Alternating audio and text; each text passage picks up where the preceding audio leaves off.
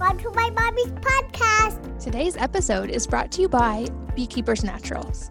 They're on a mission to reinvent your medicine cabinet, and they're doing just that with their clean, natural remedies. They have a whole hive of products packed with immune loving essentials so you can feel awesome all day, every day.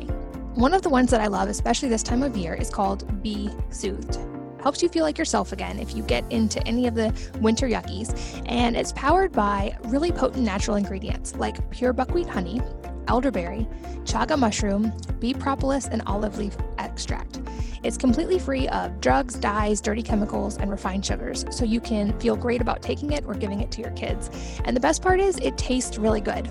So there's no fight with the kids and none of that nasty artificial cough syrup flavor we all grew up with. You can take it anytime you're feeling run down to soothe your throat and promote fast recovery, or use it as a general immune support. When you're ready to upgrade, reset, and jumpstart your resolutions, check out Beekeepers Naturals and discover all of their clean remedies that your family will love. You can save 15% on your first order by going to beekeepersnaturals.com forward slash wellness mama. That's B E E K E E P E R S N A T U R A L S dot com slash wellness mama to save 15%. This episode is sponsored by Paleo Valley. They are my go to source for grass fed, probiotic rich beef sticks, and now some of my favorite supplements as well. I always keep their beef sticks on hand for my kids and for me for snacks, and now I make sure that we're never without their vitamin C complex as well. It's made with three of their most concentrated natural sources of vitamin C amla berry, camu camu berry, and unripe acerola cherry. Each nutrient packed serving delivers 750% of your daily recommended intake of vitamin C from food sources. This amount is meant to help you thrive, not just survive with the recommended minimum. Most other vitamin C supplements are derived from GMO corn and only contain one fraction of the vitamin, ascorbic acid. Their essential C complex contains the entire spectrum of vitamin C with absolutely no synthetic vitamin C at all, just organic food based superfoods. Check it out and check out all of their products. Save 15% on all of them by going to paleovalley.com slash mama. Again, that's P-A-L-E-O-V-A-L-L-E-Y dot com slash mama, M-A-M-A, to save 15%. Welcome to the Wellness Mama podcast. I'm Katie from wellnessmama.com and wellnesse.com. That's wellness with an E on the end. This episode goes deep on a fascinating topic I've been doing a lot of research on lately, which is ozone. But there's a lot to understand about this and a lot that is important to know before you just jump in and try it. I'm here with Dr. Ian Mitchell, who is an expert in the field of ozone and many other topics. So I'm definitely going to have him on again. But in this episode, we dive deep on some of the misconceptions related to ozone. What is the best way to get and make use of this? What are some of the common use cases? And what are the cautions and things that you need to avoid if you're going to use ozone? We talk especially about a really cutting edge product called Biocharged that allows you to ingest ozone orally and get a lot of the same benefits that you would get from using ozone in the blood. We go deep on what that means and how it benefits you in this episode. But if you want to just check out the product, you can check it out at biocharged.co forward slash wellness mama. So that's B I O C H A R G E D dot co slash wellness mama um, you can check it all out there but really excited to share this and future episodes with ian mitchell with you ian welcome. Thanks for being here. I'm happy to be here I'm really excited to chat with you. You're a new friend. We got to meet yesterday and already have multiple podcasts planned because we already have so many topics to chat about. But the one to talk about today that I'm really excited personally to learn more about is the idea of ozone. So, something I've experimented with a little bit myself, but I don't have a whole lot of understanding beyond just my own experimentation. So, to start, can you take us broad first and explain what ozone is? Sure. So, ozone is O3, so it's three oxygen atoms grouped together in a molecule, and it's super highly reactive. That's why most people think of it kind of in a negative context of things like ozone action days and that sort of stuff. And and that's because it's effectively it's nature's disinfectant and it is very reactive and it'll knock out you know fungal things and bacterial things very very effectively more more so than almost anything else. And in terms of reactivity it's um, about the third most reactive molecular species so you'll have about 100 million interactions in a second. And in the context of how it applies to physiology uh, there's a tremendous body of work, you know, thousands of articles that are all peer reviewed, both nationally and internationally, just very demonstrably showing the effects of using rectal ozone when you do rectal insufflation, ozone autohemotherapy. There, there's actually bubbling ozone through water. There's there's a whole lot of methodologies to actually use it. Uh, the one that that I've been the most focused on is using it with oils, uh, and so you take you take a lipid a lipid or uh, you know a triglycerol fatty acid, and you bubble it through. So in the case of what we were working with, we've worked with olive oil and sunflower oil, and a lot of people what we ended up using was sunflower oil because you can utilize uh, more ozonides, which is what you end up with, which is not something that's detrimental to your body, but it's beneficial because in the in the form of the the capsules that we made at Biocharged, um, you don't actually have any ozone remaining in the capsules. So you you start with something that's very reactive, then you react it through another medium, in this case an oil, and then at the end of that it's it's done a triple pass redox reaction which is a, just a reduction oxidation reaction and you're left with something that is a signaling molecule. So the ozonides when you take them into your bodies they they work effectively as signaling molecules. So it sets up a cascade for a, a hormetic response. And just the idea being that you use something that creates a pro-oxidative insult in your body and your body responds and says, "Oh my gosh, we're under attack. Stop this!" And it so it mobilizes and it upregulates its mitochondrial function, and then it produces things like superoxide dismutase and glutathione to mobilize the innate immune system to deal with any insult that's been created. So, kind of broad spectrum. What we've been doing is taking something that's very ubiquitous and people have used for a long time, but reimagined it in a way that we could elicit the same response that people do with autohemotherapy, um, which is where you you pull your blood and then you mix it with ozone gas. The ozone reacts in your blood, and then you push it back in and you use the ozonides in your blood but it's it's kind of a cumbersome process and it's more expensive um, and it's not something you'd want to do every day. So, what I was tasked with was is it possible to do autohemotherapy in a pill? And initially, I thought uh, that's really kind of a difficult thing, but I, I like crazy puzzles. So, I, I signed up and said, yeah, I'll try and figure it out. If it's possible, I'll, I'll figure it out. So that kind of started this big process where I went back and researched ozone and then researched researched ozonated oils to see what sort of bridge I could could come up with to get from the standpoint of just having an ozonated oil and using it to replace autohemotherapy if possible. And that brings us to where we are now. So fascinating, and so many different angles we can go from there. so people can understand if they're not familiar with ozone at all what would be some of the reasons someone might use autohemotherapy or ozone in other ways like rectal insufflation for instance what would they use that for uh, the the biggies are if you have uh, any sort of infection like parasitic infections viral infections uh, it's incredibly effective against giardia parasites which are truly very difficult to get rid of.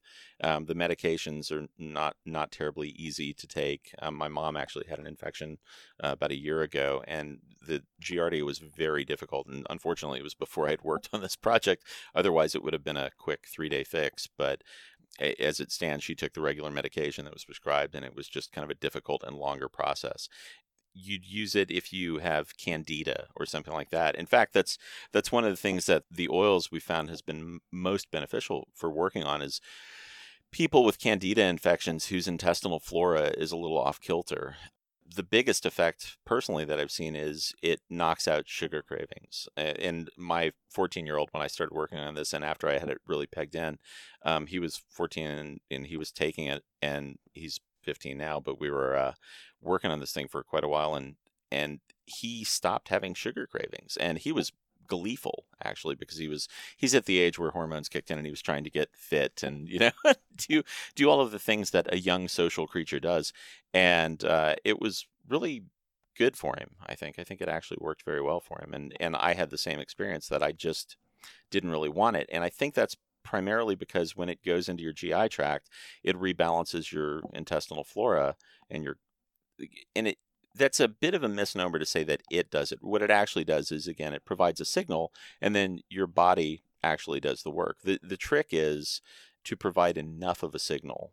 And in the the old school methods of actually using ozone and putting it in a bag and then, you know, doing it rectally or taking it literally there are a couple, quite a few ways you can do it. Um, you can do it transvaginally, rectally. You can actually, some people use it in their ears. Other people will bubble it through water and drink the water. Some people bubble it through oil and then inhale it, which is, in my opinion, that's probably the, the most dicey of the whole bunch because it doesn't really do well with mucous membranes. So uh, taking it in, in some capacity that's going to get in your lungs is not good, which is hence, you know, why people have ozone action days. You really do not want to be breathing ozone. It's a great therapeutic tool if used properly. And that's, that's why we kind of targeted in on how do we do this for people in a beneficial way and you know take out infections and rebalance gut flora and upregulate mitochondrial function? Because one of the things that people notice after you've taken this is you, you get almost kind of a niacin flush as if you'd you know taken a big shot of niacin um, because your mitochondria upregulate. And so you start pumping out atp and you feel it and as kind of a thermal heat uh, shift Okay, I'm really glad you brought up like if you inhale it because I think in some ways I've seen sources where ozone's gotten a bad rap and it's because of that. So can you explain a little bit in more detail of why it's not necessarily beneficial and can be harmful if inhaled, but it can be so beneficial if it's taken in other ways? Yeah. So effectively, if you burn something, you're oxidizing it, right? Burning is a, like a rapid sort of electrochemical oxidation, and you're all you're doing is you're stripping electrons off using the oxygen and, and breaking it down. And if you inhale ozone, because it has that unstable configuration, you literally will chemically burn your lungs. And it will, and your lungs really are a very thin layer. Um, so, you know, you have a one cell thick layer uh, throughout your lungs. And if you cook that, uh, the repercussions are really harsh. And so, in that sense, ozone is very harmful, but it's kind of like uh, there are so many compounds that I can think of that taken in and of themselves in one way, they're very detrimental. But if you use them as a tool, they're incredibly beneficial. I mean, you can you can hit someone with a hammer, or you can use it to assemble th- something very well. And this this is the same sort of principle. You're just using something that provides uh, a chemical impetus to elicit a specific response and put something else in a medium that you can actually use for your benefit. So it, it really works out so that ozone you really do kind of want to avoid in in the sense of something to breathe, but rectally it works pretty well. Again, it's a little bit invasive for most people. I, I think that's never going to be something that's ubiquitous and you know embraced by the masses because not everybody wants to sit with a bag and you know slowly push ozone into themselves, and that's why I think you know what we did at Biocharged is really aces because you can literally get the same effects just with taking one pill. And it's not even something that you sh- you really should think about taking permanently. Like people have been asking me since we put the product out do you take it every day yeah initially you do but the first bottle it's a two, about a 2 month supply and it's something that you just you'll take it as needed and if you have really bad intestinal flora or horribly bad parasitic sort of infections you're going to want to go slowly because you don't want to trigger a herxing reaction where you have a herxheimer because the die off is so intense that that can actually cause problems. So you want to kind of taper it off, but you'll want to take generally one of the capsules just to stimulate the beneficial effects, but only for a couple months, and then do it maybe as a maintenance thing, you know, once every couple of days. It's just most of the, the projects that I work on, I really like solving puzzles that are going to benefit people biologically, but very rarely do you find things that you want to do permanently. Like even the things that I'm, eh, you know, very well versed in and have a lot of patents on, like you know, carbon sixty nanoparticulate and things like that. Um, those are phenomenally good, very strong antioxidants. You can extend longevity of lots of things. I, you know, I told you that like my lab animals, I got a 93% extension in their lifespan, uh, which was in- incredible, and we were all surprised.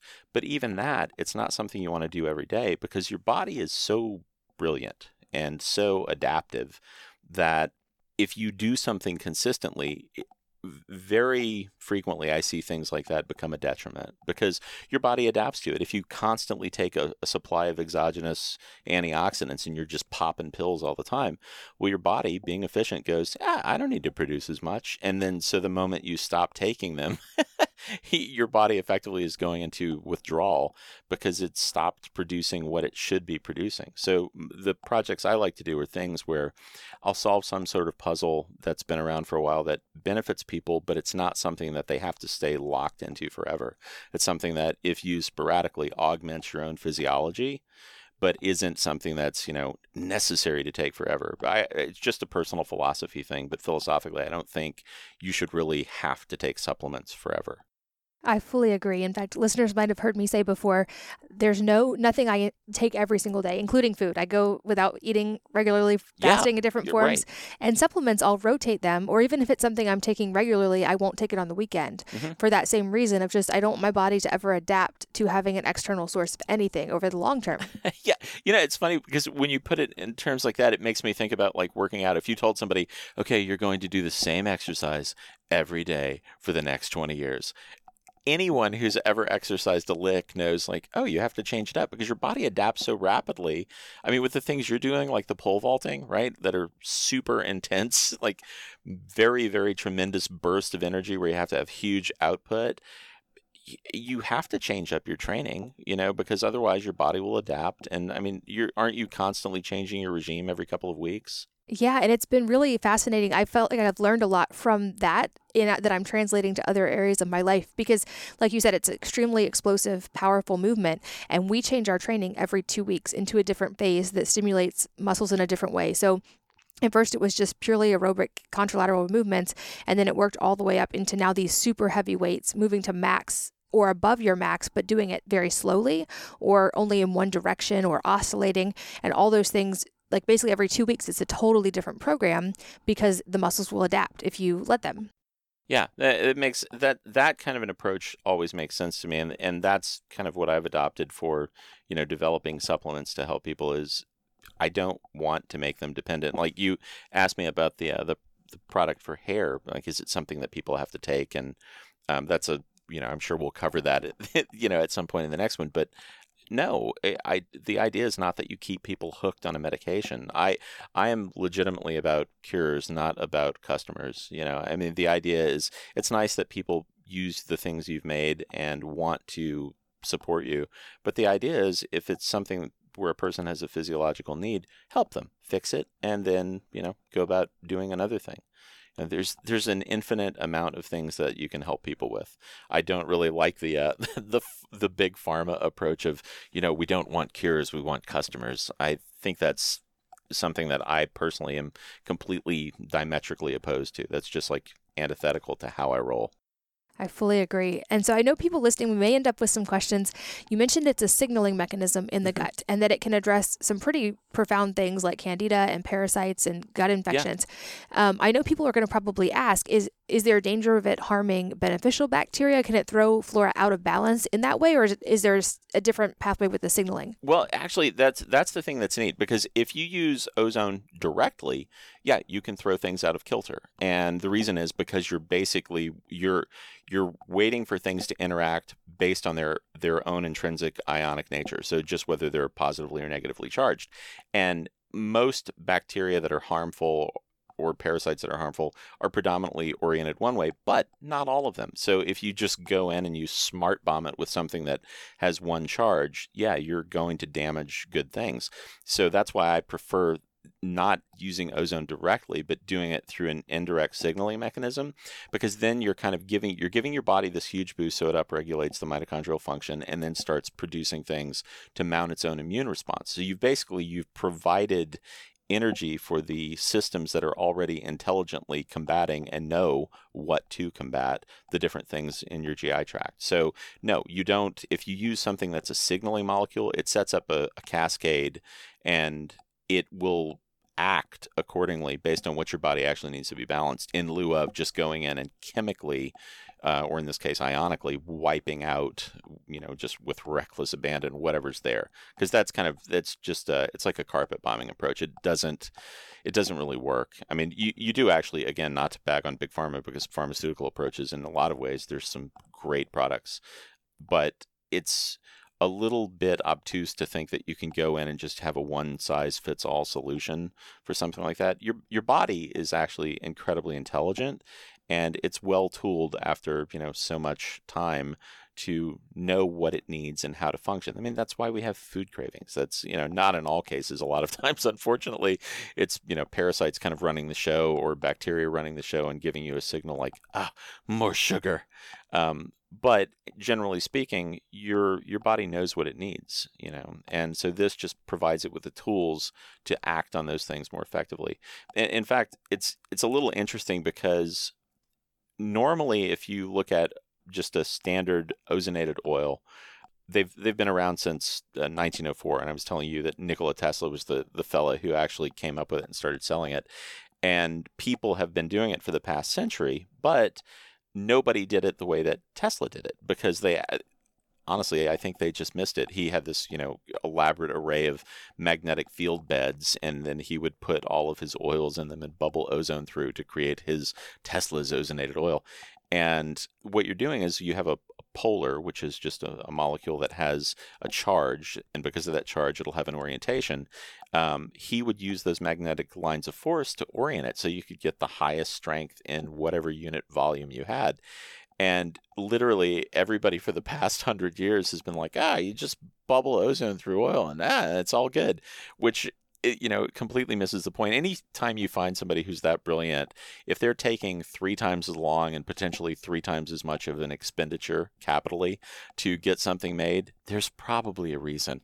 You know, it's it's not just that they want to lose money um, and take a lot more time to get something to the people. So when I when I looked at all of the the work that had been done in the past hundred years, and then I kind of figured out what he had been doing, I thought, oh my God, this is brilliant.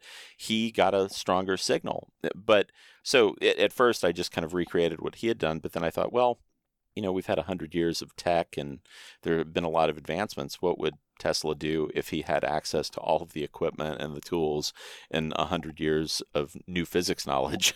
so, so I completely rejiggered it so I could give it a stronger signal. So, he used to do this thing where per unit volume there were more active ozonides. I actually took the molecule and upped the volume. So it's kind of as literally as if you had the same song, but you crank the volume up. So the, the net effect there is you take a, a third of a milliliter, you know, a 300 milligram capsule, and it gives you this incredibly pronounced effect because your body thinks that it's had this huge oxidative insult, but it's actually just a very, very little one, but it was just quite noisy.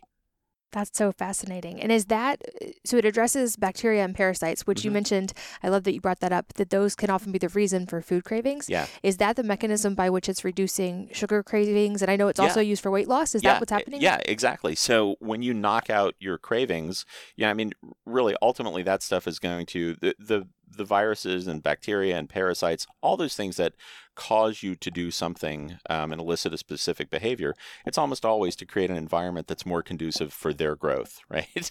and so, in the case of like candida, where you want more sugar or something like that, you get those cravings because that just creates a better environment for them to grow and thrive. And all this does is squelches that, it knocks that out. And that's why the sugar cravings go away. And that's why you want to eat less. Ultimately, it regulates your ghrelin and leptin levels, but it does that by virtue of just taking away the um, the signal to crave those things that some harmful bacteria had been giving you. So yeah, you eliminate the the root cause of the problem, and then you get all of the the benefits of it downstream which also seems a lot easier than trying to strictly battle sugar cravings, oh which God. anybody who's ever done it knows yeah, is awful. Like, how, honestly, how can you do that? I mean, we are wired that when you get those signals, right, unless you're affecting your ghrelin and leptin levels, you're going to want to eat, and it's you know the brownie will be calling. You know, it's just try avoiding that. You know. Absolutely. That's so interesting. Um, I wonder too, is there a crossover effect with this? Obviously, one of the themes in health and wellness the last few years is how much goes back to gut health. So, do people see crossover effect into things like autoimmunity or eczema? I know there's so many things that often get tied to the gut. And if you address the gut, you see benefit in other places. There, there are actually there are a lot of studies.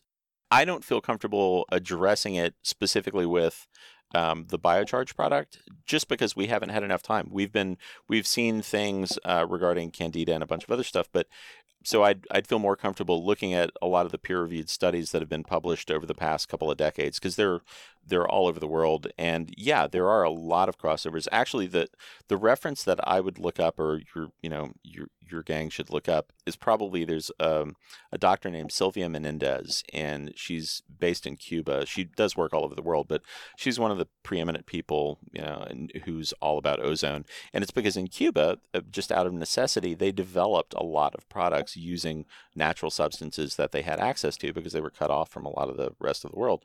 And so they did a tremendously in-depth study and have, you know, huge reams of data.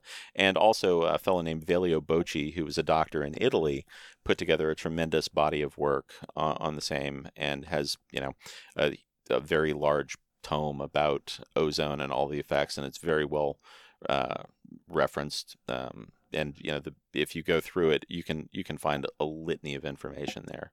So yeah, tons of crossover effects. But for anybody who's looking, just Google it. You know, I mean, there's you can find just reams and reams and reams of data on it. Okay. Um, who are you finding are, are using this the most right now? Because I know we're also going to get all the follow up questions. Are you know can pregnant women use this? Can nursing women use this? What about kids? What age? Well, I yeah, given given the uh, the strict requirements of the FDA to not be able to say it does treats, prevents, cures, or does anything, you you have to avoid that like the plague. So I don't know that I can say anything specifically. We we actually matter of factly don't recommend it for pregnant nursing women or kids, but that's standard across the board. Now, um, personally, I might do something different, but that's that's my own educated opinion. so, though I can't really recommend it, I would say just literally f- for listeners who are curious about that stuff, look up the data. There's huge forums where people are talking about it, and um, you can find you know chat groups about it and so many people are open and willing to share. Right now to your question uh, a lot of the people that are doing it are kind of like you know cutting edge biohackers and things like that. You know people who do the same thing you and i do where we do a lot of self experimentation uh, my friend dave asprey with uh, with bulletproof he does it Todd Shipman, biohacker Todd. Todd takes it. Uh, there's a lot of guys. It's, it's it's actually all of us. I think had done it before, just in its standard form of like some type of ozone therapy. But oh my God, this is so much easier. I, I mean, I'm a big fan of ozone therapies, but now I probably will not go back and do them unless there's some very specific thing I need to do because it's so much easier just to do it. You know, pop a capsule, call it good, roll on and and it's also it's it's a special type of capsule because initially when I was doing the testing, I was looking at how everything responded, and uh, when we were talking back and forth with the company about how to how to get the best delivery, what would actually have the best results, we ended up using um, a timed release. So it's it's like a, a, delayed release capsule, and the reason for that is you don't necessarily want it to crack open in your GI tract because the acids will break it down, or not so much in your GI tract, in your gut and your stomach specifically. You want it to really kind of open in your small intestine, uh, because that way it's it's going to permeate and get into your bloodstream. And so that's what you're really shooting for is to get it systemically through your body. Got it. Yeah.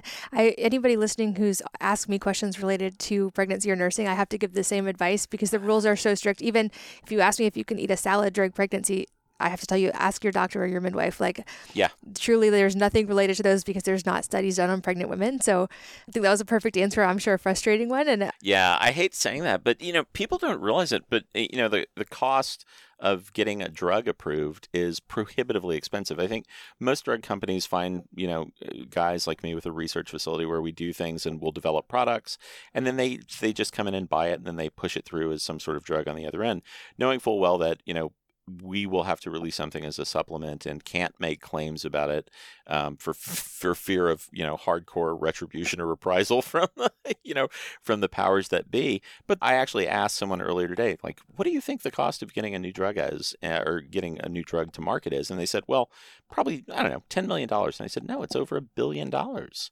That's the average cost to take a drug for humans to market. You know, for animals, you can do it for about fifty million dollars but the cost is over a billion dollars. And so it's effective, effectively kind of regulatory gatekeeping because I don't know about you, but I don't have a spare th- billion dollars to throw around at getting something pushed through. no kidding, yeah. yeah, it's just the the barrier to entry is so high that you have people who are producing really brilliant stuff for people that that could be used across the board to treat lots of things, and you will probably never hear a commercial for it just because it's either A, something that they have a difficult time patenting, um, or B, just because they simply don't have the financial resources to do it. You know? Yeah, that's fascinating. Yeah, or I hear people say often, you know, like there's not a double blind clinical study on this, so therefore I'm not going to take it. And I think back to the sepsis studies that were done in some of the ERs where doctors found like they could take sepsis rates down to like death rates from sepsis down 40% of what they were. But yet, the, so many hospitals were hesitant to come on board with it because they're like, well, there's not clinical research on this. And he's like, yeah, but in our ER, fewer people are dying and it's vitamin C, there's also not a lot of financial incentive because it's vitamin C. And and that's actually I think the the bigger issue there really is unfortunately it's the financial incentive in a lot of cases if you can't patent it because I've, I've seen other things like DMSO and things like that where it's I think DMSO has one uh, approval for if memory serves uh, interstitial cystitis but otherwise it's not approved, but it has it's you know old school horse liniment. It's got a tremendous amount of uses. You know, I keep it at the house because if you work out and if you pull a muscle, like I pulled my hamstrings, opened the DMSO, slathered the DMSO, instantly tasted garlic. Bruising goes away, swelling comes out, you feel good again, and you can move. That's amazing. I mean, it's an amazing compound, but they couldn't patent it and get it pushed through as something they you know they could get exclusivity to so research kind of died on the vine. And also the double blind clinical studies because it makes you taste garlic instantly it's hard to fake that. Yeah that would be an issue. I think my the last couple of years one of the big lessons for me has been like we know now more and more health is so personalized and everybody reacts differently to so many different things. Um, but what i've really come to realize is at the end of the day and I've said this before, we are each our own primary healthcare provider. I feel like I had tried so many different systems and they never worked exactly the same way for me. And the, the reason was I had to figure it out myself. And I think when you make that mental switch into I am the one totally in charge of my health and I can work with practitioners who can help me, but the responsibility lies with me, it lets you step into a place of being mentally willing to try some of these things and that, you know, anecdotally have evidence or that other people you know have tried and that you've seen effects from and gauge that response in yourself without needing the clinical studies or yeah, but it, you know, again, there, most people I think are geared towards wanting to receive permission to do something in lieu of actually taking the responsibility to go, okay. And I know you've done this because when we talk, you are incredibly well versed in so many of these things that you have obviously taken the time to do the research and you really do the deep dive and figure out what's going on. And anytime you're dealing with your health, I I assure you, no doctor, unless they're married to you or, or you're relation, you know, like your parent or something, is going to be as concerned with your well being as you are. And, you know, that's, it's not so much that I, I don't believe, you know, in the Hippocratic Oath. I, I get it, but I really do think your health is more important to you. But you, it's a responsibility, right? You've been gifted with this amazing body. And I, I honestly, as a researcher, I don't know how anybody who does research on you know physiology of any sort of animal can look at it and not be just in awe of this. I mean, it's a huge gift, but it's you know with any gift there comes a responsibility. So yeah, I totally agree with that. You've got to take take the reins, be your own primary care provider. That's such a good way. I'm going to completely rip that off. That's a great way to say that you are your own primary care provider. Yeah, I 1000% agree with you. The funny part is I've started listing myself as that on medical forms, and I now can walk into labs and they'll let me order my own labs because I'm my own primary healthcare provider. It's funny. That's genius. and okay, so circling back to ozone, I just started taking this. I'm really excited to to gauge the results myself because I have the old school ozone generator that you Mhm. mentioned. I actually have two. I have this really big one that involves the whole oxygen generator Yeah. plus the ozone, and then I have a smaller one that we mostly just use to keep our cold plunge clean because it Mhm. just generates it in the water. Sure. And those are great, but both of them are so like there's so many pe- moving pieces and getting it all figured out. Plus, it's um, like you said, you don't want to accidentally inhale it either. Yeah, no, you don't. And it, for anybody, when we were playing with this last year in the lab and really tinkering with ozone, because I've I've played with it uh, at a friend's office before. You know, he's a medical guy, and we've played with it at his office because he has a couple of systems, and then I got three systems and started working with it. And it's really it's really cool. But yeah, you do not want to breathe it. One of them was a very large generator. That's a, a whole house generator, and when you crank it up, if you uh, make the error of walking in front of it, you just about can't stop coughing. Yeah, it's very caustic, and it- and like I wouldn't recommend that for work on yourself unless you really have a lot of time and you're very committed to doing the the research on it. Um, again, that's kind of why I you know did autohemotherapy in a pill is because the idea is you can provide something in a way that you don't have to do that much heavy lifting anymore. You just you know take that move on because there are better things that people can spend their time on. I mean, unless you really have a thing for you know insufflation, have at it. but again, not my bag. So Another way I do still use it as a mom, and I'm curious your take on this. They make ozonated oils and they sell them almost as an alternative to like Neosporin. So it's like a topical thing for wounds to keep infection. yeah, from it's happening is- fantastic for that. Okay. That's actually that's one of the the newer things that we're about to come out with at Biocharged is a topical because if you again the same thing. Yes just putting ozonated oils on is really great. It doesn't have the same detriments that a lot of other topical agents have but it needed improvement. There there were things you could do to um, to amp up the performance because regenerative medicine and, and wound healing has been something that I've been very curious and working on. I was you know taking pig bladder and breaking it down in the lab to, to we jokingly called it pixie dust but it's to make an extracellular matrix. And and so you use that as kind of a when you put it in a wound you can use it as a a scaffolding, a cellular scaffolding, and when it's on your tissues in a wound, your body senses it and starts to pump out stem cells and will actually fill in the matrix with your own stem cells. So all of that to say that yeah, we've been working with that kind of stuff for a while and I personally am a big fan of regenerative medicine. So when I started working with the ozone products and we started looking at, you know, like where can we make a difference here? That was one of the big ones was well as a topical agent, we can do some things that are just brilliant that haven't been done before and that'll make a big dent. So yeah, huge fan and very shortly uh, that's probably going to be the uh, the second thing that actually comes to market is our topical. I'm excited for that. It seems like it would be really phenomenal for like wound healing and scarring and yeah, all and of that. burns and, And burns, you know yeah. there's there's a whole lot of applications that people are already using it. It's just not what it could be. You know, and, and a lot of times that's what you find is you find, you know, because that tech has been around for a long time.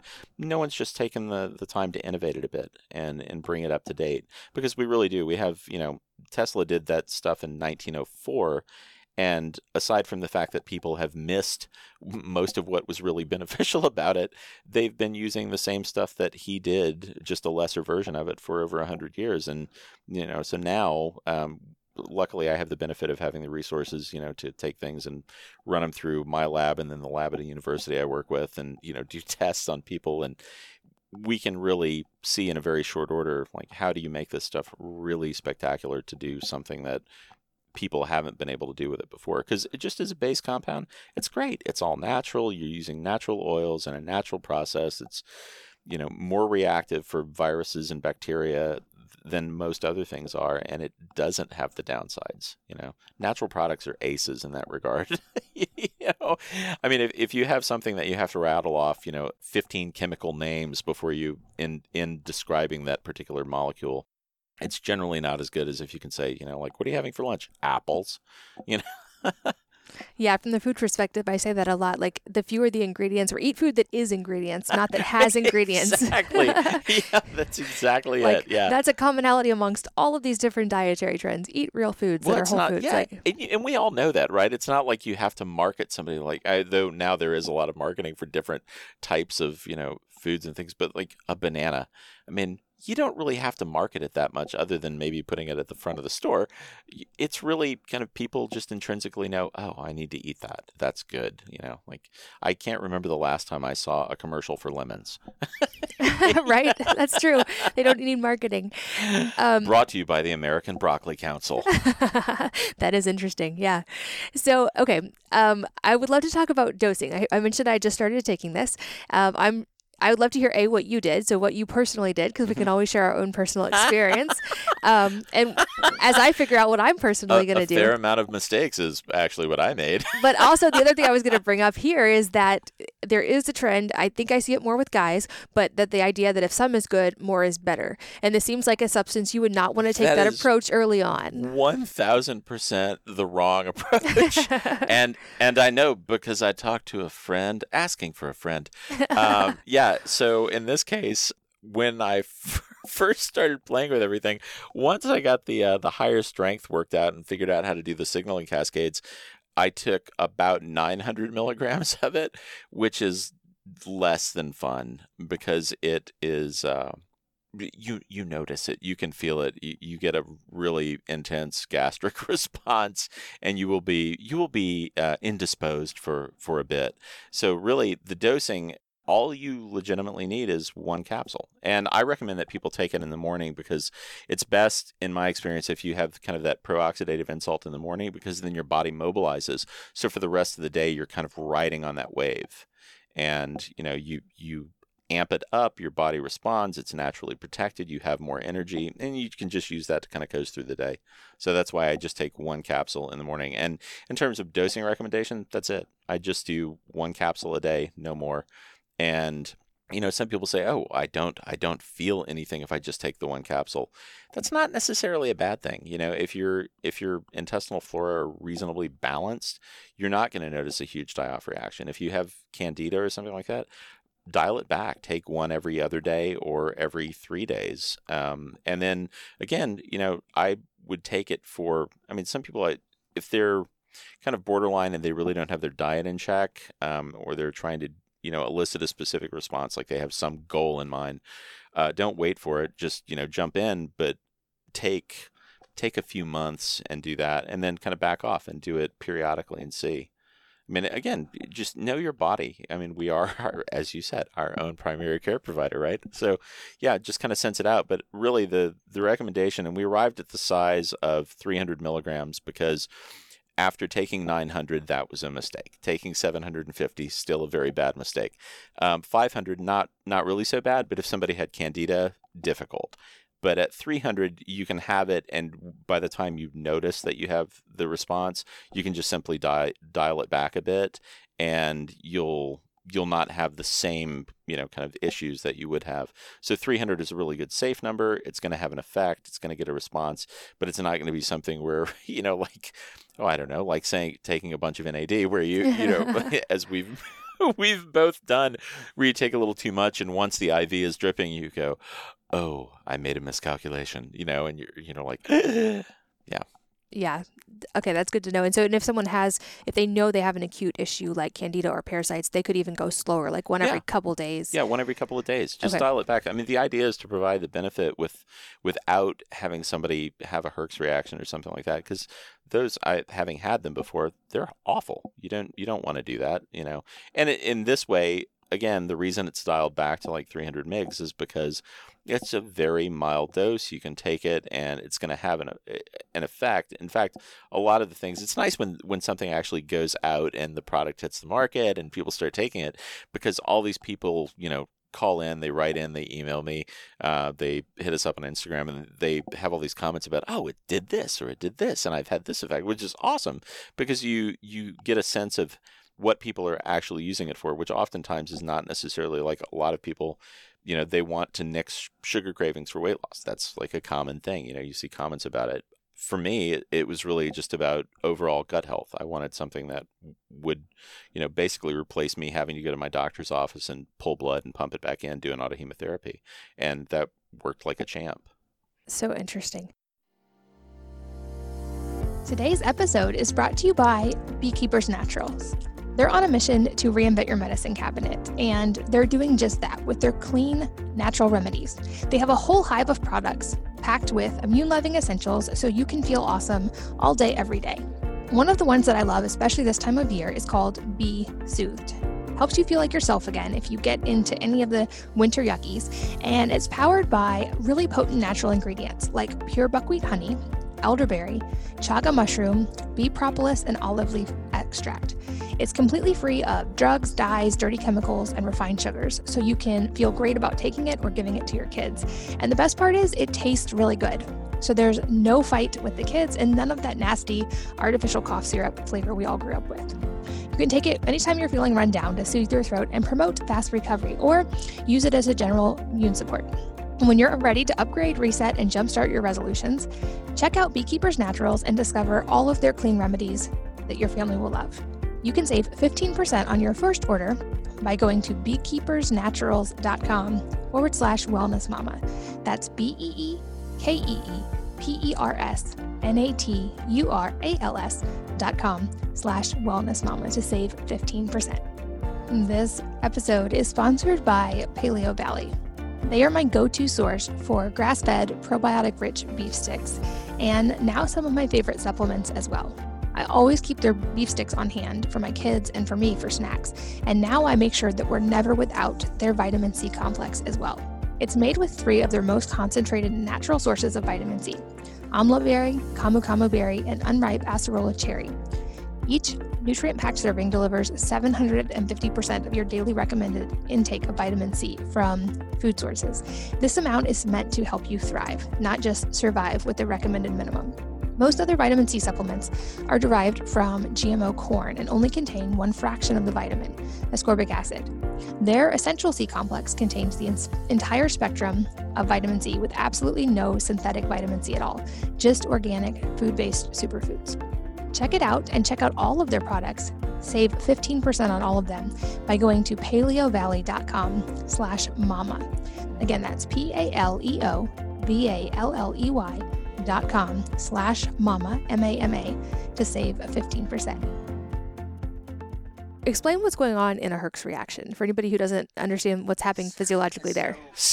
So, your liver and kidneys generally are the ones that kind of get the biggest insult uh, when you have a Herxheimer reaction. So it's a massive die off, and you you cause such a die off of some sort of harmful, in that case, bacteria that you literally cannot process all of the cellular debris from those things coming out of your body, and you will get chills and you know can vomit and you know feel really groggy almost like you know keto flu kind of a thing. You you'll have flu like symptoms for a couple of days and it's literally it's your kidney and liver not being able to process things out rapidly enough to keep up with the level of debris that is trying to be pushed through your system and so the answer, besides going slower and not doing that to yourself again, I would guess would be things like make sure you're well hydrated, make yeah. sure you're sleeping well, maybe sweating, things like that. Yeah, and binders, binders, binders, binders. You know, take take binders that are going to help get those things out of your system without allowing them to hit your system. Personally, I use Carbon 60 because it's you know it's a nanoscopic binder, um, and it's really great. Uh, activated charcoal is great. Bentonite clay is great. Um, there are a couple of companies um, that make really phenomenal binders. I mean, we can put some stuff in the show notes. And I'd recommend that anybody who thinks that they have some acute condition like that, just take it with binders. It doesn't impact the the uh, effectiveness of it at all. I mean, you're still going to get all the benefit from it. It just it's kind of a safety net. If there's you know something that you you sense is really amiss, yeah, just take it with some binders and call it good. Pop a couple of activated charcoal, and you know do that maybe 30 minutes before you take the capsule, and then pop the capsule. Okay, we'll put links to those in the show notes as well. So you guys listening, I'll, I'll circle back with you on some of these papers as well and some Yeah. of the research. I'm always fascinated. Yeah, to, and we've got a bunch of it on the the biocharged website. It's biocharge.co, and just go there and you can link to the science. And there's a litany of articles, and it's all you know annotated well, and you know you can you can see all the references and a lot of the studies. And there are quite literally thousands of them if you really go digging. And it, at some point, it's surprising, honestly, when you when you find something that's this beneficial that someone hasn't made a play to try and turn it into a drug and capitalize on it. But it's you know it's that's uh, a molecule like this is, as you said, difficult to patent. So you know, not so much a push for that. Well, and I, as we get close to the end of the time, I want to do a teaser. We're not going to be able to go into these, which is perfect because we already know there's going to be at least two more episodes with you. I would love to. You mentioned C60, Sure. so um, we'll, we're going to do a whole episode on that. But I wanted to be able to just touch on it briefly, so we can put a link to that in the show notes as Okay. well, and so people can start having a passing understanding.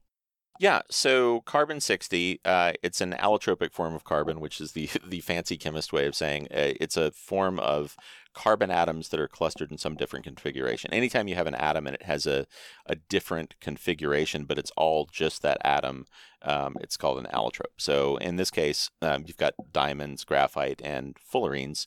So an amorphous carbon too, but you, in this case, it, it's a soccer ball. Literally, it's a truncated icosahedron. So it's 60 carbon atoms clustered together in a soccer ball. And it was discovered in 1985. And all the guys, um, one of them is a friend, and all the guys that discovered it uh, got a Nobel Prize for it because it, it's really impactful. And a lot of people initially thought it was going to be something that wouldn't have biological application. But as it turns out, I think the most profound uh, implications of that molecule are actually biological because it's a tremendous detoxification agent, antioxidant. It's a buffer against EMFs. Um, you know, it actually will buffer against doses of radiation better than you know um, iodine would. Um, it's also a chemoprotectant. There's there's a litany of, of things, and you know I have multiple patents in the space, uh, and and quite a few more coming in the near future because th- there are a whole host of us that have been doing lots of research on it for you know quite a while. In my case, about a decade. Um, but it, it's really got some tremendous potential for people who are living in environments that are less than ideal. And you know, if you lived in you know a perfect environment, say a thousand years ago, and you had clean air and clean water, you would not need it. You know, just do your thing. Uh, but now, since our environments are already damaged as soon as we roll into them, it's it's just a bit of an edge because it's not only a detoxification a- agent. The thing that I think is most beneficial is it actually goes into your mitochondria and stays there, and it can act as a buffer against uh, reactive oxygen species. Which, interestingly enough, a, a paper from some fellows I know at another company doing research just came out, and they were pointing out kind of a counterpoint to that. That you know some of the research is showing that you don't see those responses all the time. But and, and that's true. You don't see it all the time, but typically you do see that, and it's uh, something that most people need. I mean, everybody's individually tooled, but I would say 90% of the cases I've seen having given carbon 60 to well over I don't know probably 10,000 people at this point it's phenomenally beneficial. I would recommend it. It's it's the only supplement, even though I don't take it every day. I cycle it so I can keep up with what I was talking to earlier about the hormetic stress response. I cycle it so that my body doesn't downregulate its production of glutathione and SOD2. But it's still it's fantastic. I don't like the way it tastes, which is something I'm rectifying currently, but I've still taken it with complete regularity for the past nine years just because it is biologically speaking, the most beneficial thing I can find. And I mean, seriously, a 93% extension in lab animals, that kind of lit my socks up. And and I had actually done that because another group in France, uh, doctor there, had done the same same sort of study and found a 90% extension in life in lifespan. And I thought that can't possibly be right. But you know, I figured, well, what the heck? I'll I'll check it out. And so after doing the test, sure enough, a 93% extension. And, and I think a 3% variation in a study like that is enough that anybody should look at it. And when it's something like carbon, I mean, we're we're carbon-based organisms. It's not detrimental in any way, shape, or form, and it's you can't really say that it's inert because it has all these interesting properties that it conveys. You know, because it buffers oxidative stress at the mitochondrial level, which has the net effect of making more energy production. So you're not actually making more energy, but you're not losing as much while your body's trying to produce it. So the net effect is, you know, you get a big bump. And I think, I think in the lab we we found an 18 at the low end percent increase and a 58.3 at the high end increase. And that's that's a lot of energy. You know, if you can get 153% of your normal energy for the day, woohoo! You can you can do a lot more. Well, and your recovery time is better and just in terms of strength, you know, and this is I think one area where a lot of people will probably find uh, interest in it is your your strength will go up just by virtue of muscle recruitment, you know, and skeletal muscle activation without any change in diet or anything else, just by modulation of, you know, losing energy at a cellular level. This is an experiment I'm uh, just about to jump into. I'm very yeah. excited. So we'll have to do an episode after I have a little bit of experience. I think I wish I had it now because I just did an incredibly tough workout today, and so I'm already I'm already sore same day. So it's going to be a fun recovery. But um, yeah, and surprisingly, when you're doing real hardcore workouts, you will notice the effects because you won't. Uh, a lot of people worry that they won't get a hypertrophic effect where you're you're able to build muscle. You are able to build muscle. You just don't have the same degree of soreness because it nixes a lot of uh, a lot of the lactate buildup and things like that. So you're you're not going to feel the same the same pains in the second day soreness that you would, and your recovery time because it amps up the cycle inside your cells. Your recovery time is better. So, but we can we can go into all that. But you're gonna have it. You're gonna know this firsthand because you're gonna do it and you know actually get the data f- for yourself. Yeah, and I'm quantifying everything right now. So it'll be fun to watch and fun to circle back and do a whole episode just going deep on that. Well, it's interesting because people really do they they think the idea of like, oh, well you can take a substance and boost your strength by 10 to 15% with no changes in anything else. And it it sounds peculiar, but that's just, you know, when you modulate loss in a system, you know, it's like putting oil in a car. They you can run them without it, but they don't run so well or so long without it. You know, when you actually lubricate things properly and keep it from burning up, it functions more effectively. yeah. So another area I'm going to experiment, and I'm uh, hoping you'll be my Sherpa in this too, is the idea of peptides, and especially some really specific uses people are using them for now. We definitely don't have time to go into a whole lot, and there's so many areas to go into on this as well. But can you just kind of give us a teaser of what peptides are and why they're so fascinating. So, yeah, uh, amino acid groupings in quantities of 50 or fewer is technically classed as a peptide as opposed to a protein and so it's uh, a, a, natural substance like you know alanine or something like that. Or collagen, I believe is a peptide. Uh, collagen's a protein. Actually. A protein. Okay. Yeah. I've so seen collagen now there peptides. are collagen peptides. Okay. So yeah, and it's kind of it's kind of interesting. There there's some things that you can aggregate in larger and smaller clusters, and there's some people will call something by a couple of different names, but yeah, technically speaking, we've been using them a lot uh, in the laboratory setting because you can use things like one of the common ones people use is BPC 157 body protective compound, and it will cause remyelination of nerves and uh, drop inflammatory responses. A lot of people use it on, like I personally use it on my knees to repair uh, a knee where I had damage from playing soccer and then there there are other things like uh, vasointestinal peptides, you know, for your GI tract that will close the xylem junctions so you can fix leaky gut. Then there's you know GHKCU, which is a copper peptide that is phenomenal for skin because it actually it stimulates collagen and fibronectin repair, and so you're, you're you know it'll firm your skin up and make it really pretty and supple and soft and elastic, and any, anything that helps with you know elasticity in skin is generally speaking pretty good and also collagenesis, you know, something that will actually stimulate the production of collagen. Because a lot of times you actually you don't want to hit something head on. What you're really trying to do is figure out the cofactors that actually trigger your body to stimulate production of your body's own whatever. You know, rather th- rather than, you know, inject something, you trigger your body so it produces its own collagen because, you know, that's that's perfectly matched for your your physiology. Interesting. So we're going to have whole episodes on both of those, both yeah. um, C60 and peptides. So you guys stay tuned for those. As we get to the end of our time, another question I love to ask is if there's a book or a number of books that have had a profound impact on your life, and if so, what they are and why. Ooh, yeah. Uh, let's see. Stalking the Wild Pendulum is a great one by a fellow named Itzhak Bentov, and it's it's a bit esoteric, but uh, I think it's it alters your perception about how things may go together and be pieced together. The Razor's Edge by W. Somerset Maugham, similarly about a fellow who, you know, kind of tries to put things in perspective in terms of his place in the universe.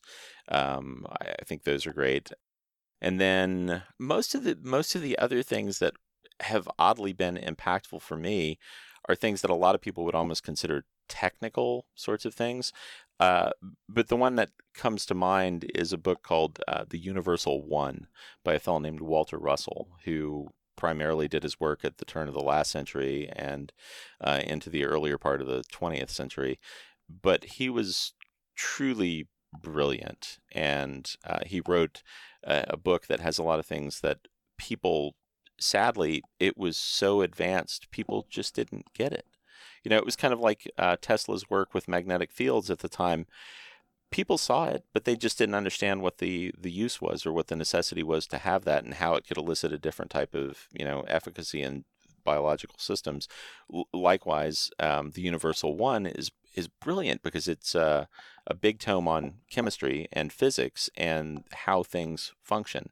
And I actually have been able to do a lot of things in a laboratory setting um, because I'll get stuck based on you know using the current methodologies that we have, and so to try and force myself to think out of the box, I, I look at other sources of innovation, and oftentimes I find myself coming back to that particular book, because Walter Russell, if you uh, look up, and he was the president of the American Society of the Arts, and he was the presidential portrait painter.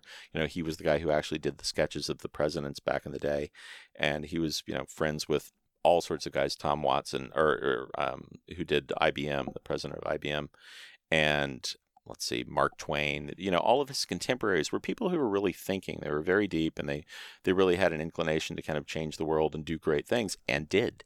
And Walter Russell was a polymath. He worked as an architect. Um, he worked as a musician, as a painter, as a sculptor, and he wrote, you know, this huge tome on physics, which initially people rebuffed and said, "Oh, what are you doing? Uh, this you're you're an artist. Go back and do art."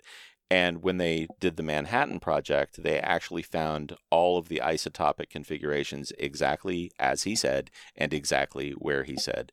And so, so suddenly, wow. yeah, suddenly a lot of people thought, "Oh, huh." Well, will you look at that, you know, and realize that there might be something to it. And when I saw his periodic table of the elements, it was the first time I'd actually seen one, as opposed to the standard one that everybody looks at, which is the Mendeleev periodic table, um, which is what is always taught. And I think it's because people don't even begin to conceptually understand what Russell put together. I looked at it and intuitively could feel that it was right. And it's all about resonance and harmonics and balance and dynamic interchange of forces.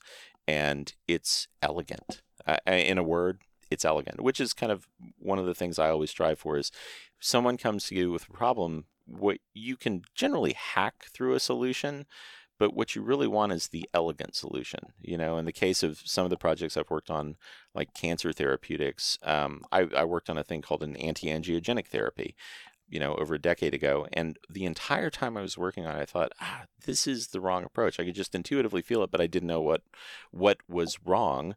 I just knew that something was. And so, and you know, ultimately the project never really did much. And then a decade later, I worked on another project in oncology, and and we came up with something that was really monumental. And it was because I was looking at things as what can I do here that's elegant? And so in the end, it was a, a three compound uh, macromolecule uh, configuration. And, and it was just, it was very simple, but nature is very elegant. It's very simple. You know, it's had a lot of time to work out the kinks and smooth out the edges. So yeah, those, those three books, I think they're, they're all a little different and kind of off the beaten path of them. If, if anybody were just going to look preferentially at one, I'd say look at the Universal One and look up Walter Russell's uh, art and his sculpture. His sculpture is amazing, and if you ever get the chance, look it up online and look up his sculpture of uh, Thomas Edison. They were friends, and he did that sculpture in one shot, and it was the first sculpture he ever did. He had never done sculpting prior to, and which seems a little peculiar, but when you look at the sculpture, if you look at it from the, the, the frame of reference of this man had never done sculpting, he was an artist, but he had never done sculpting, it will kind of put into very clear contrast or stark contrast how how absolutely tapped in the guy was because you're you don't produce things at that level of expertise without being very dialed in.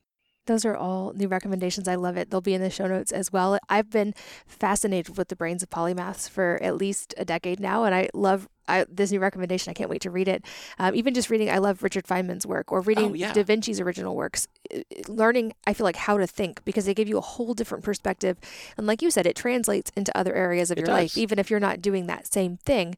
Um, I'm also, I know you have a 15 year old as well. I'm a big fan of giving kids things like that to read if they're willing because i feel like they also already still have some of that innate creativity and questioning and if you, when you let them kind of open that whole world at that age it's fascinating. You're homeschooling your kids so that in a lot of ways i, I think is really great uh, because it it allows people to find their own passion and to delve into what the I mean, yeah, I know you have a program for them that they follow, but also, you know, they're allowed to be creative as opposed to, you know, having their creativity squelched. Um, I, have you ever seen uh, Sir Ken Robinson's lecture on how schools kill creativity? Yes. On, yeah, that absolutely slays me, but it's it's a brilliant lecture and it's very much to the point.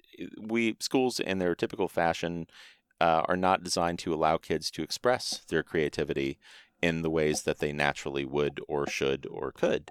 And yeah, I very much all about giving kids the same sort of thing so that they can keep keep doing what they do. My 15 year old right now, I, I, he's been playing with a, a 3D printer, and you know, there, I'm sure there are a lot of really you know technical things he could be doing, but right now he's been making a Spider-Man mask with active eyes that open and close, and and I'm all for that because I think it's fantastic that he's actually excited about something enough to show up at my lab and play with it and keep coming back and and all the things that he's learning through kind of the iterative process of trying to figure out how to make this thing that he has in his mind's eye. He's just trying desperately to manifest. And it actually looks pretty fantastic at this point, but he's learning all these skills, but he doesn't realize that it's this great skill acquisition process.